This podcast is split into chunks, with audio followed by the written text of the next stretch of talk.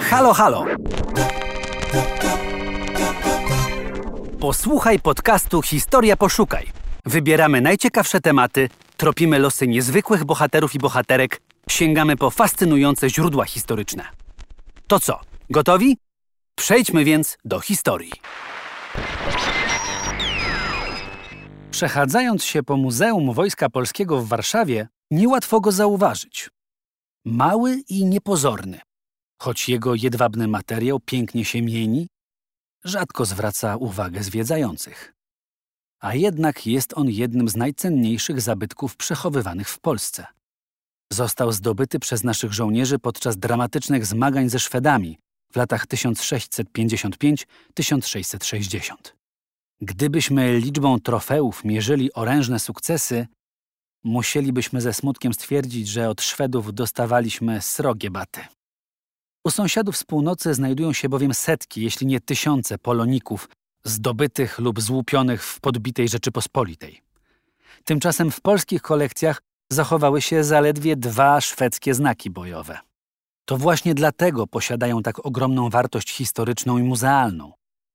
Są materialnymi znakami odniesionego niegdyś triumfu, a zawarty w nich ładunek emocjonalny ma szczególną wymowę. Tym bardziej, że oba łączą się z postacią Stefana Czarnieckiego, jednego z najwybitniejszych wodzów XVII-wiecznej Rzeczypospolitej. Mistrza tzw. Tak wojny szarpanej, czyli niekonwencjonalnej taktyki działania formacjami kawaleryjskimi, z którą Szwedzi nie potrafili sobie poradzić i która przyczyniła się do ich ostatecznej klęski. Sztandar ze zbiorów Muzeum Wojska Polskiego jest dwustronny, wykonany z czerwonego adamaszku obszytego złoconymi frędzlami.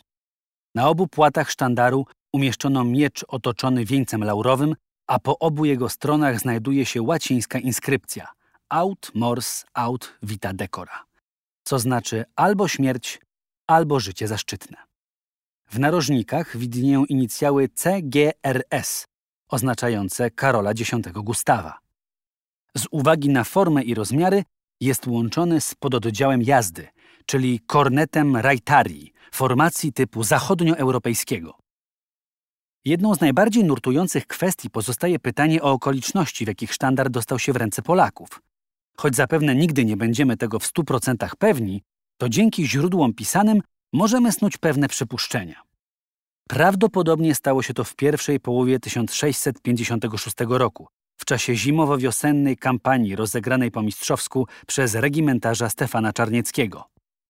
Zakończyła się ona spektakularnym osaczeniem nieprzyjacielskiej armii dowodzonej przez samego Karola Gustawa. Nieopodal Sandomierza.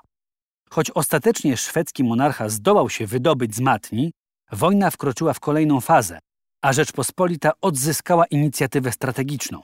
Czarniecki dalej nękał nieprzyjaciół, odnosząc świetne zwycięstwa. W 1658 roku wyprawił się za nimi do Danii, co zapewniło mu wiekopomną sławę i miejsce w strofach naszego hymnu narodowego.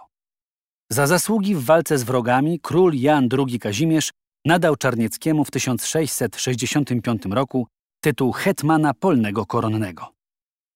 Jakie były dalsze losy sztandaru? Odkryjesz je na portalu Historia Poszukaj w artykule Michała Mackiewicza pod tytułem Sztandar Karola Gustawa. Bezcenna pamiątka z okresu potopu w zbiorach Muzeum Wojska Polskiego w Warszawie. Historia. Poszukaj.